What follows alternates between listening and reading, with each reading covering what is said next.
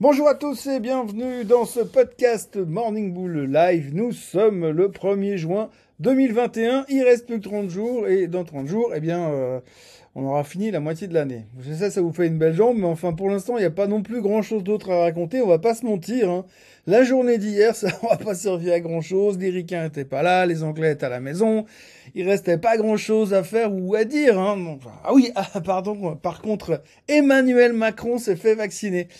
Je je crois pas qu'on puisse non plus en conclure que c'est pour ça que le marché a baissé de 0,76% en Europe et de 0,55% en Suisse, mais au moins euh, il y aura quelque chose à dire. Autant vous dire que les volumes étaient misérables euh, lorsque l'on regarde la répartition des baisses de la journée sur le Rostock 50, c'est que tout le monde a un petit peu baissé un petit peu partout, donc euh, rien à signaler, il n'y a pas un titre qui sort spécialement du lot. Si c'était une boîte qui s'appelle Catholica, qui est une assurance en Italie qui est en train de se faire racheter par la Generali, mais globalement on se reprenait hier la tête avec l'inflation, parce qu'il fallait bien avoir une justification pour vendre. Hein. Donc on disait, après la pandémie, ça sera quand même compliqué, ça va forcément remonter. Ouh là là Bon, c'est vrai qu'on a plein de preuves. Mais enfin, pour l'instant, euh, en même temps, de l'autre côté, on a toujours euh, les premiers, les discours de motivation qui vont d'ailleurs commencer ce soir du côté des banquiers centraux euh, pour nous dire que tout va bien, que tout est sous contrôle et de toute façon, le premier guignol qui va nous dire que ça va bien se passer au niveau des taux, eh bien, on va oublier euh, l'inquiétude sur l'inflation. On connaît ça, c'est du euh, connu. Un jour sur deux, on tourne la veste. allez, trois jours sur trois, on tourne la veste. On est toujours un petit peu dans cette bascule, mais euh, globalement, on tournait toujours un peu autour de ça. On retiendra aussi que dans les nouvelles du matin, c'est plutôt maigre. Hein. En général, il y a beaucoup de nouvelles qui tombent la nuit, mais comme les Américains ils sont en train de cuver la Miller Light et la Bud Light de hier soir, ça va être un peu plus compliqué d'avoir beaucoup de nouvelles. Alors par contre, euh, en dehors, donc en dehors du fait que le président Macron s'est fait vacciner contre le Covid et que ça va tous nous changer la vie, eh bien, euh, il est intéressant, euh, ce qui intéresse d'ailleurs à peu près le marché autant qu'un reportage sur la reproduction sur les gastéropodes en Nouvelle-Guinée équatoriale. Mais il faudra quand même noter que Nestlé a tout de même rapporté que 60% de ses produits, de leurs produits, sont considérés comme Alors donc, Nestlé a fait une étude interne pour voir un petit peu ce qu'ils vendaient, comme si les mecs ne savaient pas, mais ils ont fait une étude interne et ils ont avoué, reconnu, euh, constaté effectivement qu'il y avait quand même euh, une grosse partie de leurs produits qui étaient diététiquement, en tout cas, excusez-moi du terme, mais de, la, de la merde, voilà, de la merde. Donc euh, ils se rendent compte qu'effectivement c'est pas bio, alors bon, en même temps, comme disait l'autre, faire un régime sain, c'est assez facile. Hein. tu supprimes tout ce qui est bon et puis tu manges tout ce qui est pas bon. Et euh, ça devrait cependant assez bien marcher en général. Ça marche même plutôt bien. Euh, donc ça devrait pas trop impacter le titre ce matin. Le titre qui est d'ailleurs en train de se bagarrer avec sa résistance historique. Euh, ça fait la troisième fois qu'il vient tester ces niveaux-là.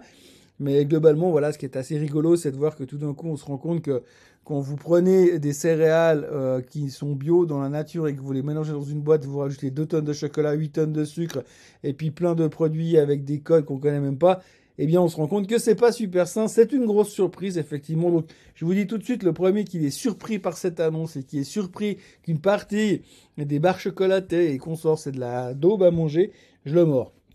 Bon, autrement, qu'est-ce qu'on a raconté ce matin?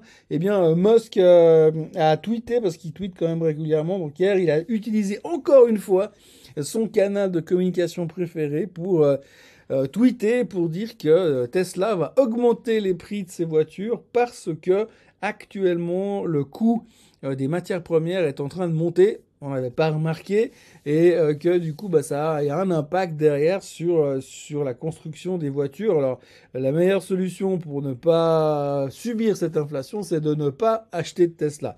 Euh, malheureusement, il est plus que probable que si ça se produit chez Tesla, ça va aussi se produire chez les autres. autrement, on notera ce matin que le Bitcoin reprend 7% et frôle les 38 000, que l'Ethereum est en hausse de 16%. Euh, je me commence à me dire que c'est tellement fun les cryptos que je vais commencer à m'y intéresser. Enfin, une fois que j'aurai acheté des médicaments contre le mal des transports. Euh, cependant, euh, le Bitcoin est toujours dans une tendance baissière et ça, je persiste et je signe. Et la logique, la logique serait de continuer à jouer la baisse tant qu'il n'est pas repassé en dessus plus ou moins des 40 000. Bon, ça, il faut avoir des grosses, enfin, il faut être très courageux en tout cas pour le faire. Euh, l'idée du jour, eh bien, ça va être très simple, c'est l'argent. J'en ai déjà parlé plusieurs fois. Mais franchement, plus je regarde le chart, plus j'aime l'argent et plus je pense qu'on va avoir une sacrée surprise cette année sur le métal. Donc magnifique chart. Après les explications pourquoi et comment, eh bien vu que de toute façon les Wall Street Bets qui avaient fait la dernière fois euh, casser euh, le métal à la hausse parce qu'ils spéculaient comme des fous, pourquoi ne reviendrait-il pas? Ça c'est une vraie théorie fondamentale. Mais en dehors de ça, euh, il y a des charts des fois quand vous en avez bouffé des milliers, des milliers, des milliers, des milliers au travers des années, eh bien il y a des graphiques qui vous disent ça.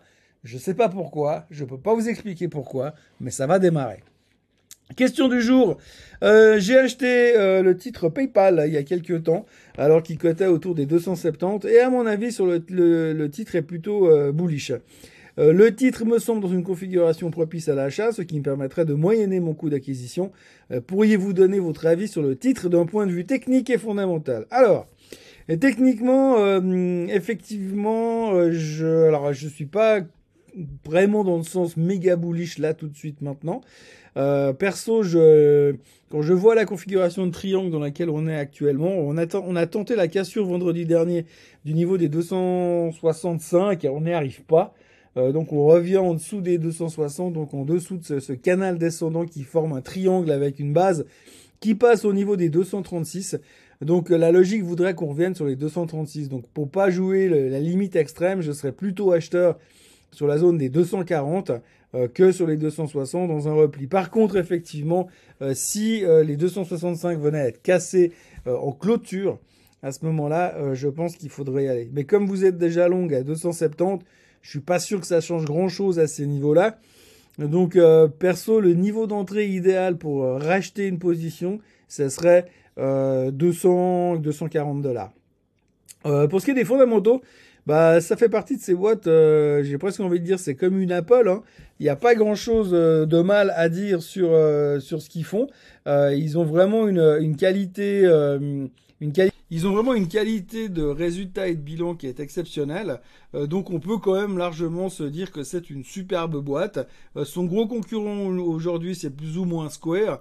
Et tout le monde est en train de se dire que finalement ce serait peut-être pas mal euh, enfin, c'est le, le, point positif, j'ai envie de dire, pardon, sur ce qui se, se, se dit dans ce, dans ce secteur-là, c'est qu'ils sont tous en train de passer sur les cryptos et c'est clair que l'arrivée euh, des cryptos dans ce genre de société va faire beaucoup de bien et va provoquer beaucoup de spéculation.